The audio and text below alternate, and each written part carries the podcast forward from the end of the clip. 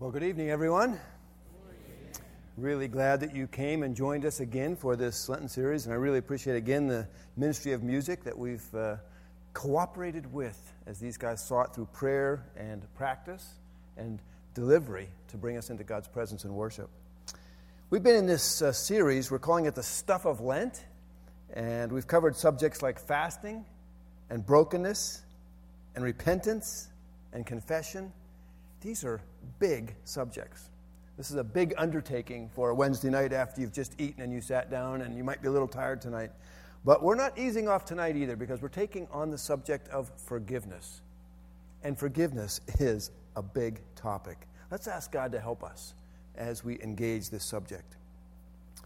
Father, I thank you so much for your love and your mercy and your grace, which are poured out on us through Christ Jesus. And I thank you for this church and this fellowship we have and the privilege of coming to worship you. And I thank you for all who minister, those who prepared the food, those who did so much to make this service happen, for our worship team to direct our hearts and our minds to your presence. And now I ask that you would open your word to us by your Spirit. Father, this subject of forgiveness is crucial for each and every one of us. And I just ask tonight that you would speak and touch by your word and by your Spirit where you will, so that we might be more like Christ. we pray that in his name. Amen. So, forgiveness. A lot of people talk about forgiveness. It's a popular subject. One Sunday school teacher was teaching her kids about the process, and uh, she thought she'd gotten through a pretty good presentation, but she wanted to make sure the kids understood. So she said, Okay, now you tell me, what do you need to do before you can be forgiven? And there was that pregnant pause that sometimes happen when you're talking to kids and you get a little bit nervous. And then finally a boy says, Well, sin, I guess. and, you know, I mean, that, that, that's one conclusion. That's one thing to realize. Uh, but forgiveness is actually getting talked about more and more. I picked up, a, I did a little research on the web, and I came across this book um, called Forgiveness for Good A Proven Prescription for Health and Happiness. And this is kind of typical of some of the things that our society uh, processes right now uh, an approach to forgiveness that is what I would say from the self help camp. Here's why you should forgive because it's good for you. And uh, there's some things that I don't doubt are truthful in here, but I think the basic premise I have some issues with. And uh, the interesting thing is, I found this book online. I got some quotes out. I pasted them together. I was walking around our church and I found this in our basement. So I'm probably offending somebody even right now while I'm holding this book up because it's somebody's book here. But, you know, hopefully you can forgive me for that.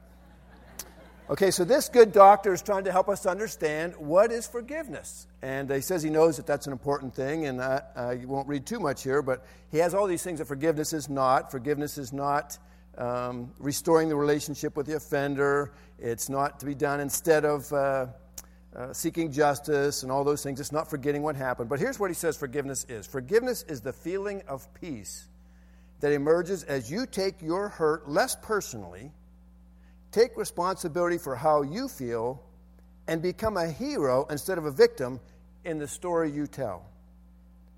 Forgiveness is the experience of peacefulness in the present moment. Forgiveness does not change the past, but it changes the present. Forgiveness means that even though you are wounded, you choose to hurt and suffer less. Forgiveness means you become a part of the solution. Forgiveness is the understanding that hurt is a normal part of life. Forgiveness is for you and for no one else. You can forgive and rejoin a relationship or forgive and never speak to the person again. What do you think about that view of forgiveness?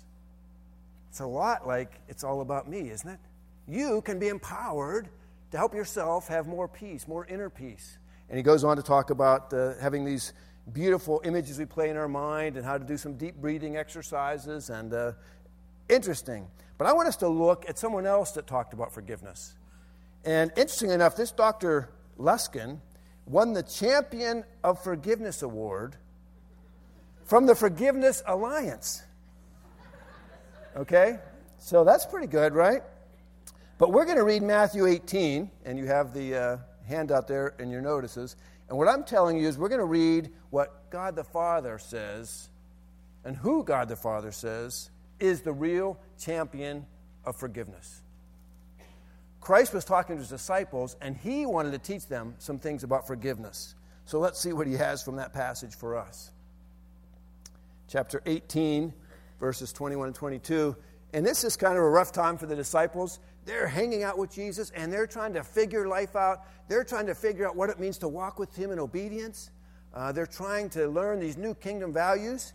And uh, this seemed like a, a good day. There had just been his teaching about forgiveness and about how to go to someone who's offended you, and it's appropriate to seek this confrontation that can bring reconciliation. And so after that, verse 21, it says, Then Peter came to Jesus and asked, Lord, how many times shall I forgive my brother when he sins against me? Up to seven times? Interesting question. Jesus answered, I tell you, not seven times, but 77 times, or 70 times seven, some translators say. And in essence, what we've got here is Peter is feeling his oats. He is feeling spiritual. He's feeling like he's learning this stuff about the kingdom and what God wants and what pleases Jesus. And the, the religious leaders of his time had taught that if you're really pious, you need to forgive three times. So if somebody has offended you, you forgive. If they offend you again, you forgive. If they forgive again, you're done. You've paid your dues, you don't have to forgive anymore. And so Peter thinking, you know what, I'm going to one up these guys. These guys think they're so spiritual, but since I've been hanging out with Jesus, I'm really spiritual. So he says to Jesus, Hey, Jesus, what do you think? Those guys say three times, but what about it? What if I were to forgive seven times? Wouldn't that be good? And of course, Jesus' answer must have flattened Peter a bit because he said, Well, no, you're just starting, Peter. 70 times 7 is the same as to say you never finish forgiving, Peter. You never get to the end of it. You've never done so much forgiving that you can't forgive anymore, or forgive again, or forgive still. Forgiveness is going to be the new you, Peter. You're going to be a forgiver who doesn't stop forgiving. And I'm sure Peter choked on that. And thought, brother, I was just thinking maybe, maybe I could get so noble I could get up to seven times. Who in their right mind can forgive without end? And be hurt and forgive, and be hurt and forgive. And so I think Jesus understood, well, I've just really puzzled these guys. And so I've got to tell them a story that will help them understand how to forgive and how forgiveness really works. And I think you'll find that it doesn't line up so much with Dr. Luskin and his power of positive thinking approach. Basically, uh, this is what we get into when we wrestle with this subject. And I will say, for some of us who perhaps have been worn out by a call to forgive, and maybe we think, well, you know what? If I keep forgiving, then justice never happens. It's like at some point, don't I need to be the one by holding back forgiveness to bring the person to accountability or to bring a person to some sense of justice? And that's a confused part in our mind because there are times to seek justice. There are times, like in the previous verses in the same chapter, when we need to speak the truth to somebody who sinned against us. So that's not what this is about. This isn't to do with reconciliation or restoration. This is about at our heart whether we hold on to those hurts or what we're supposed to do with them. So Jesus tells this story, picks up in verse 23. Therefore, the kingdom of heaven is like a king who wanted to settle accounts with his servants. As he began the settlement, a man who owed him 10,000 talents, we'll call that in round figures about $6 billion, was brought to him. Since he was not able to pay, the master ordered that he and his wife and his children and all that he had be sold to repay the debt. The servant fell on his knees before him. Be patient with me, he begged, and I will pay back everything.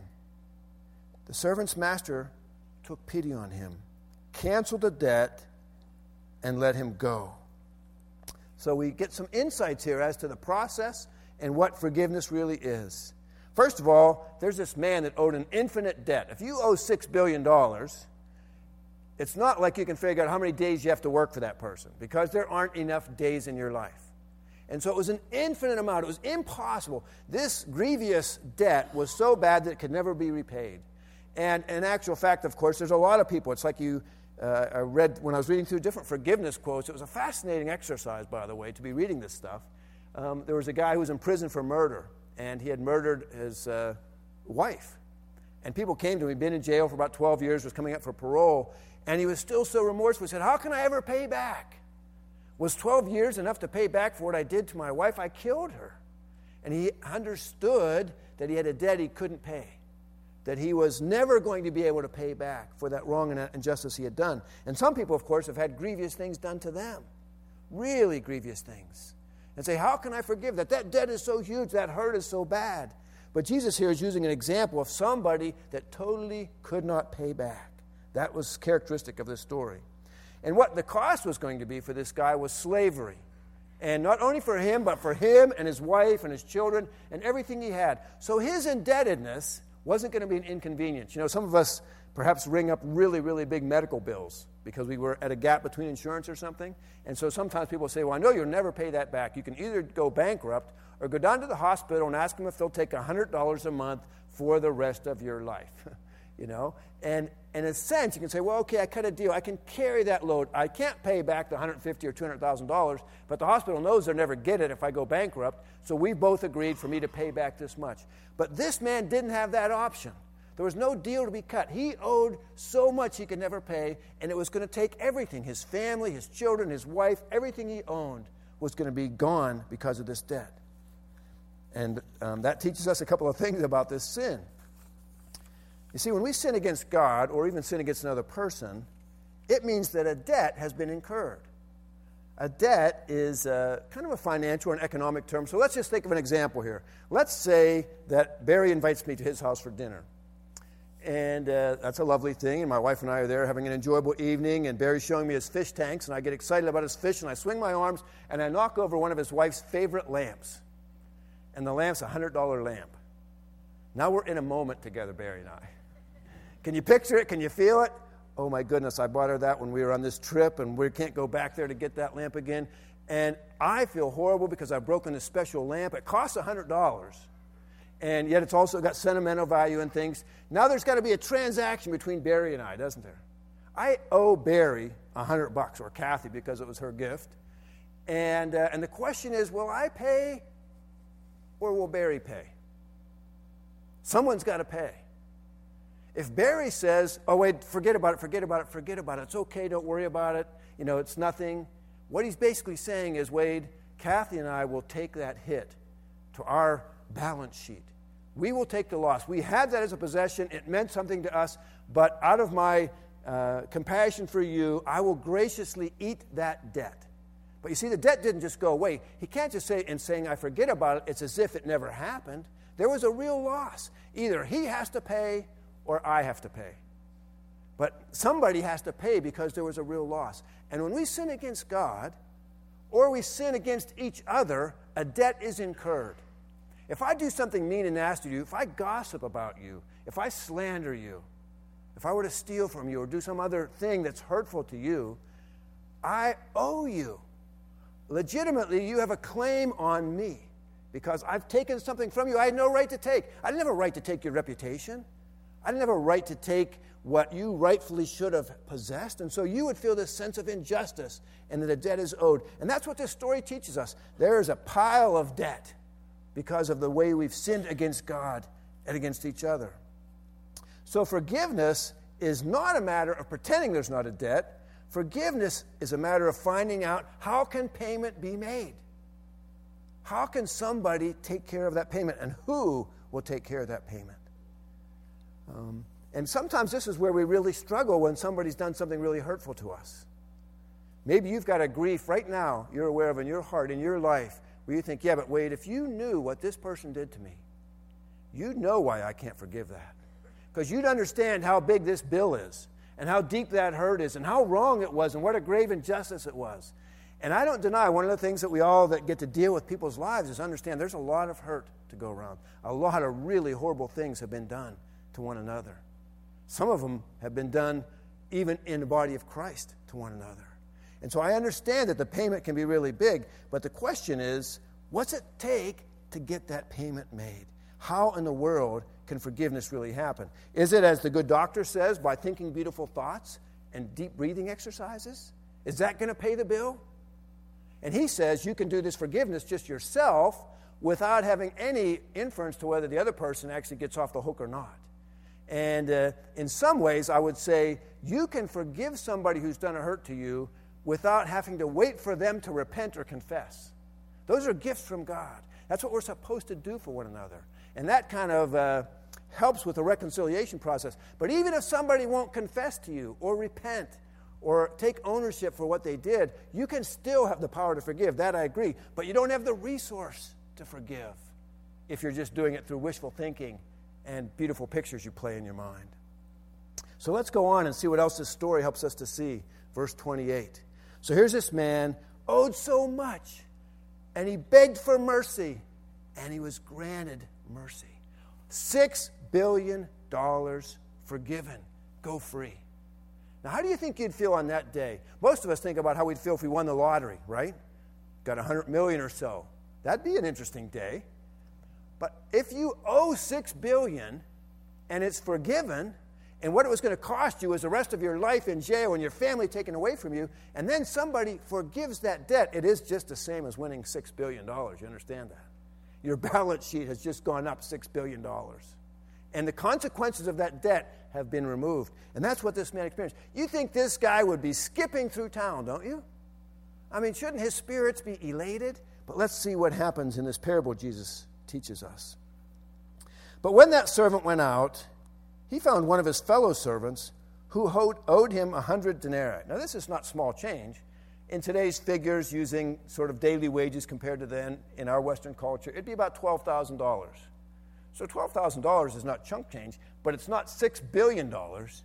And it is actually, if someone has a job, a debt that could be repaid. So this is what he did. He grabbed him and began to choke him. Pay back what you owe me, he demanded. His fellow servant fell to his knees and begged him, Be patient with me, and I will pay you back. Does that sound familiar?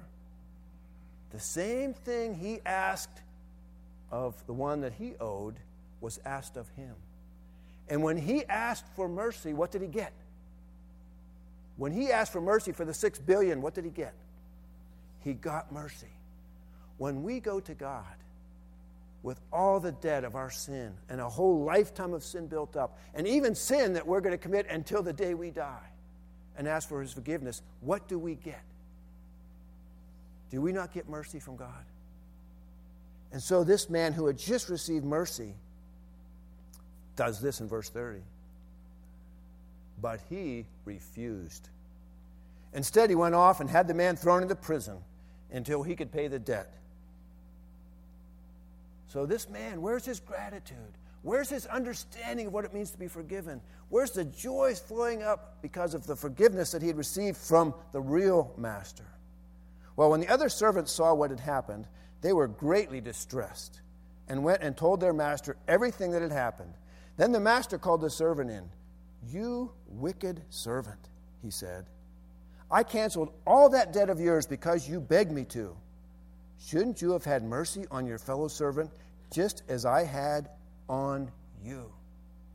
In anger, his master turned him over to the jailers to be tortured until he should pay back all that he owed six billion. This is how my heavenly Father will treat each of you unless you forgive your brother from the heart. Wow. Didn't turn out so well, that guy. And this is a parable. This was made up so Jesus could teach us some of these important lessons. What do we see here is the lesson that we need. Well, this second, the first servant, we'll call him, the one that got forgiven six billion, when he encountered a fellow human being, a fellow servant, an equal of his, compared to the master, the real master, to God himself, and that guy did something that was hurtful and offensive to him, instead of being in touch with how much he had been forgiven, and how much his balance sheet had been helped, and being grateful to the master and wanting to imitate that mercy, instead he let the hurt go to his heart. And he let the anger build. And he got to the place where he just felt so much righteous indignation. I can't believe you owe me $12,000. And he's grabbing the guy by the throat and screaming at him. Now, have you ever felt like that? Have you ever felt yourself so angry at somebody because you just can't imagine that they did that thing to you? You are so hurt. You're so indignant. You're so aware that this was an unjust thing that they did. And so you're taking them by the throat, figuratively speaking. Maybe some of you have done it more than figuratively. Um, you're not in jail, so I trust it didn't go too far. But you know, that, that's the human response, isn't it? When someone hurts us, when somebody does something that's not right, fair, or just, that's our fleshly response. But God says that's not an option for those of us that have received the grace and mercy of God. That's why this forgiveness thing wasn't an optional course, Peter, to see if you could go from three times to seven times and be done with it. Because what's the limit of how much you've been forgiven, Peter? There is no limit. How much did you owe, Peter?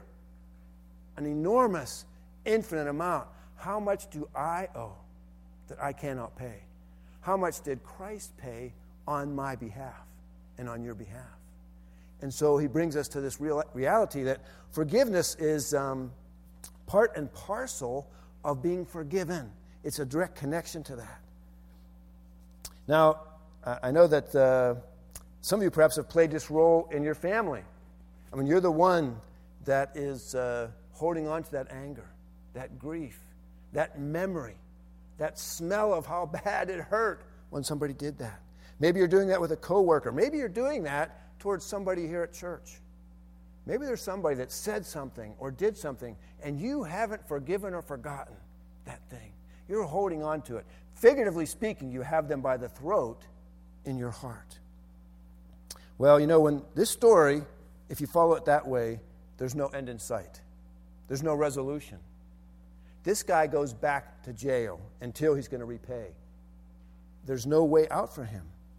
And frankly, when we choose to not forgive, we are enslaving ourselves just like that. We are basically saying, I'm going to be locked into this hateful, spiteful, painful relationship, and I actually have control of it because I got the guy by the throat because I won't forgive what they did to me. And I remember it and I rehearse it and I play those tapes in my mind and I get myself wound up about it and then I feel good about being angry because it's right, because it was unfair and unjust. And I play those things over and over again, thinking that in that somehow I'm getting relief from the hurt of that sin, when actually I'm putting myself right back in jail. I am putting myself right in a prison where I will know no freedom, no joy. Not the joy of my salvation, not that fresh sense of how loved I am by Christ, because I am a prisoner of my own hate, my own unwillingness to forgive. That's really uh, not unusual for us to run into. It amazes me to hear stories of people that you know live in the same town as their brother and haven't talked to him for 30 years. I mean, the dysfunctional stories you hear in families are just sometimes so shocking and so saddening. People that just can't do life together, can't figure out how to do it. And almost always there's uh, unforgiveness as a part of those stories. Sometimes there's actually just gross miscommunication and misunderstanding. And the issues where the hurt was a real hurt have been so exaggerated, they have no real bearing on what happened originally. But it's that pattern of holding on and letting the bitterness grow that's causing people to have this problem and that response. Well, we need to see that God has a different call for us here. Forgiveness means that we have to take the loss instead of de- demanding repayment. And if you've got something tonight, if there's something that you've been holding on to, some hurt, some injustice, I want you to consider before God and in God's fellowship as we're having communion whether tonight He's calling for you to let that go and to basically make the payment yourself. In which case, you should scream out and say, Well, that'd be okay, Pastor, but I don't have what it takes to pay. I understand that, and so did Jesus.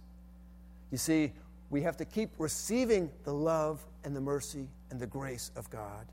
And then we're enabled to do the forgiveness and the work of the grace of God. Forgiveness is a choice. I would agree with the book on that regard. It is a decision. I had a lot of people that would come to me for different kinds of counsel and say, Well, I forgave my husband, I forgave my son, I forgave this, but I still am struggling with my feelings. And I'd say, Well, don't confuse forgiveness with your emotions. If somebody did something that really hurts you, you can make a choice of the will to cancel their debt that they owe you, which means you're not going to bring it up again. You're not going to keep rehearsing that in your mind. You're not going to rehearse it to them. But it doesn't mean that your emotions will heal immediately. Our emotions are like a cut in the flesh, it takes time for them to heal. Forgiveness is that act of the will to say, I cancel the debt. The emotional healing just takes time. And the reconciliation is another process as well. Not the same thing as forgiveness. Forgiveness is you saying, Am I letting this go or holding on to it? Forgiveness does bring freedom, tremendous freedom. Forgiveness is our way uh, back into sort of the kingdom pattern of the king. Forgiveness is required, but forgiveness is also enabled by the love of God poured out in Christ. I just want to encourage you if there's something that you're struggling with and you feel like someone's hurt you and you just can't let go of it, it could be that the starting place for you is at communion tonight to remember as we take the bread and the cup, symbolizing the body and blood of Christ, how much Jesus Christ loves you. He knows of all your sin, He knows of all your mess. And He says, I still choose you. I love you. I gave my perfect life for you because of my love. And now I'm asking you, I'm going to give you so much love and acceptance. In fact, I'm not just going to ask you to forgive other people. I'm going to take away every problem the curse brings to your life. Maybe you feel like, well, your injustice, your difficulty is actually something that maybe you're actually having a hard time forgiving God. Well, it wasn't fair that this happened to my child. Or it wasn't fair that we got this sickness in our family at this time, or some really grave injustice happened. And so we're struggling with that. Let's think about that for a minute. If we think we can't forgive God because of some effect of the curse, you have to recognize, first of all, God's not the author of the curse. It was the free will he gave us, and Adam, our representative, sinned, and we continue following in that pattern, and so we live with the consequences of the curse. But Jesus loved us so much. He said, I'm not leaving him alone. I'm going to go, even though I've got the perfect comfort of heaven, the perfect fellowship of God the Father and God the Holy Spirit, I'm leaving that to go and rescue them. And I'm paying the ultimate price, the infinite price. I'm paying myself, my life for them. And having loved them so much, I want them to be freed from every aspect of the curse. Some right now in a spiritual sense, and some as it goes into eternity, whether they come to heaven to be with me or when I return, I'm going to drive away every part of the curse. And when you receive that, then you have to say, okay, so what was it again that I was holding against God? Because these bad things happened in my life? Is He the author of those bad things? No, He's the author of the Son who came to take away the bad things. And so, is it wrong for us to expect or for us to see that God expects an attitude of gratitude? for what he's done. You see, that is at the root of our being able to forgive. Let me tell you this story. It's a story about Koreans and the Japanese. Shortly after the turn of the century, Japan invaded and conquered and occupied Korea. Of all their oppressors, that is, Korea had a lot, Japan was the most ruthless. They overwhelmed the Koreans with brutality that would sicken the strongest of stomachs. Their crimes against women and children were inhumane. Many Korean, Koreans live today with the physical and emotional scars from the Japanese occupation. One group singled out for concentration and concentrated oppression was the Christians. When the Japanese army overpowered Korea, one of the first things they did was board up the evangelical churches and eject most foreign missionaries. The conquerors started by refusing to allow churches to meet and jailing many of the Christian spokespersons. The oppression intensified as the Japanese military increased its profile in the South Pacific. The land of the rising sun spread its influence through a reign of savage brutality. These were bad days. Anguish filled the hearts of the oppressed and kindled hatred deep in their souls. An injustice had been done. It was wrong, and the Japanese were so cruel and so mean and so relentless. It seemed like they had every right to not be forgiving towards them. One pastor persistently entreated his local Japanese police chief for permission to meet for services. His nagging was finally accommodated, and the police chief offered to unlock his church for one meeting. It didn't take long for word to travel. Committed Christians, starving for an opportunity for unhindered worship, quickly made their plans. Long before dawn on that promised Sunday, Korean families throughout a wide area made their way to the church. They passed the staring eyes of their Japanese captors but nothing was going to steal their joy. As they closed the doors behind them, they shut out the cares of oppression and shut in a burning spirit anxious to glorify God. The Korean church has always had a reputation as a singing church. Their voices of praise could not be concealed inside the little wooden frame sanctuary. Song after song rang through the open windows into the bright Sunday morning. For a handful of peasants listening nearby, the last two songs this congregation sang seemed suspended in time. It was during a stanza of Nearer, my God, to thee that the Japanese police chief waiting outside gave the orders. The people toward the back of the church could hear them when they barricaded the doors, but no one realized that they had doused the church with kerosene until they smelled smoke. The dried wooden skin of that small church quickly ignited. Fumes filled the structure as tongues of flame began to lick the baseboards of their interior walls. There was an immediate rush for the windows, but momentary hope recoiled in horror as the men climbing out the windows came crashing back in, their bodies ripped by a hail of bullets. The good pastor knew it was the end. With a calm that comes from confidence, he led his congregation in a hymn whose words serve as a fitting farewell to earth and a loving salutation to heaven. The first few words were all the prompting the terrified worshippers needed. With smoke burning their eyes, they instantly joined as one to sing their hope and leave their legacy. Their song became a serenade to the horrified and helpless witnesses outside. Their words also tugged at the hearts of the cruel men who oversaw this flaming execution of the innocent. Alas, and did my Savior bleed? And did my sovereign die? Would he devote that sacred head for such a worm as I? Just before the roof collapsed, they sang the last verse, their words an eternal testimony to their faith. But drops of grief can ne'er repay the debt of love I owe. Here, Lord, I give myself away. Tis all that I can do. At the cross, at the cross, where I first saw the light and the burden of my heart rolled away, it was there by faith I received my sight, and now I am happy all the day. Clearing the incinerated remains was the easy part. Erasing the hate would take decades. Some of the relatives of the victims, this carnage was too much. Evil had stooped to a new low, and there seemed to be no way to curb their bitterness towards the Japanese. So decades passed. The Japanese were conquered, they were removed, but they still remained the hated enemy.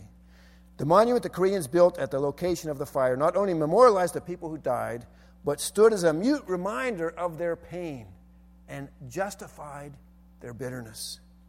The Korean people who found it too hard to forgive could not enjoy the peace that passes all understanding. Hatred choked their joy. In 1972, a new thing happened. Decades later, a group of Japanese pastors traveling through Korea came upon the memorial. When they read the details of the tragedy and the names of the spiritual brothers and sisters who had perished, they were overcome with shame. Their country had sinned, and even though none of them were personally involved, some hadn't even been born at the time, they still felt a national guilt that could not be excused. They returned to Japan committed to make the wrong right. They raised $25,000 not a bad sum in the 70s, and returned and built a beautiful church right on the location where the monument was to this tragedy. When the dedication service for the new building was held, a delegation from Japan joined the relatives and special guests there in Korea. Although their generosity was acknowledged and their attempts at making peace appreciated, the memories were still there.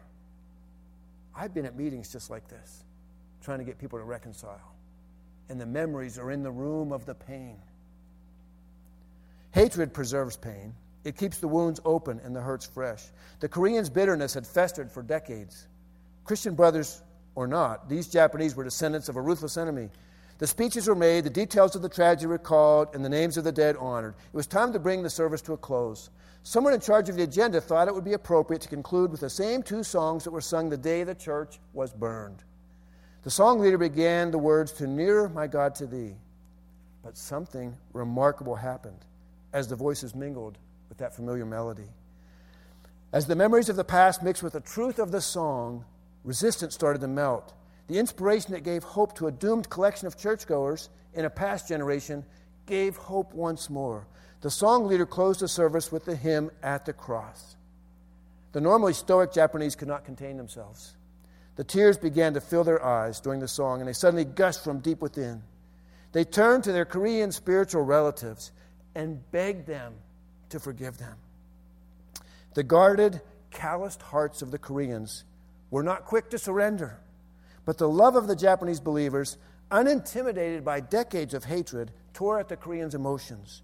At the cross, at the cross where I first saw the light, and the burden of my heart rolled away.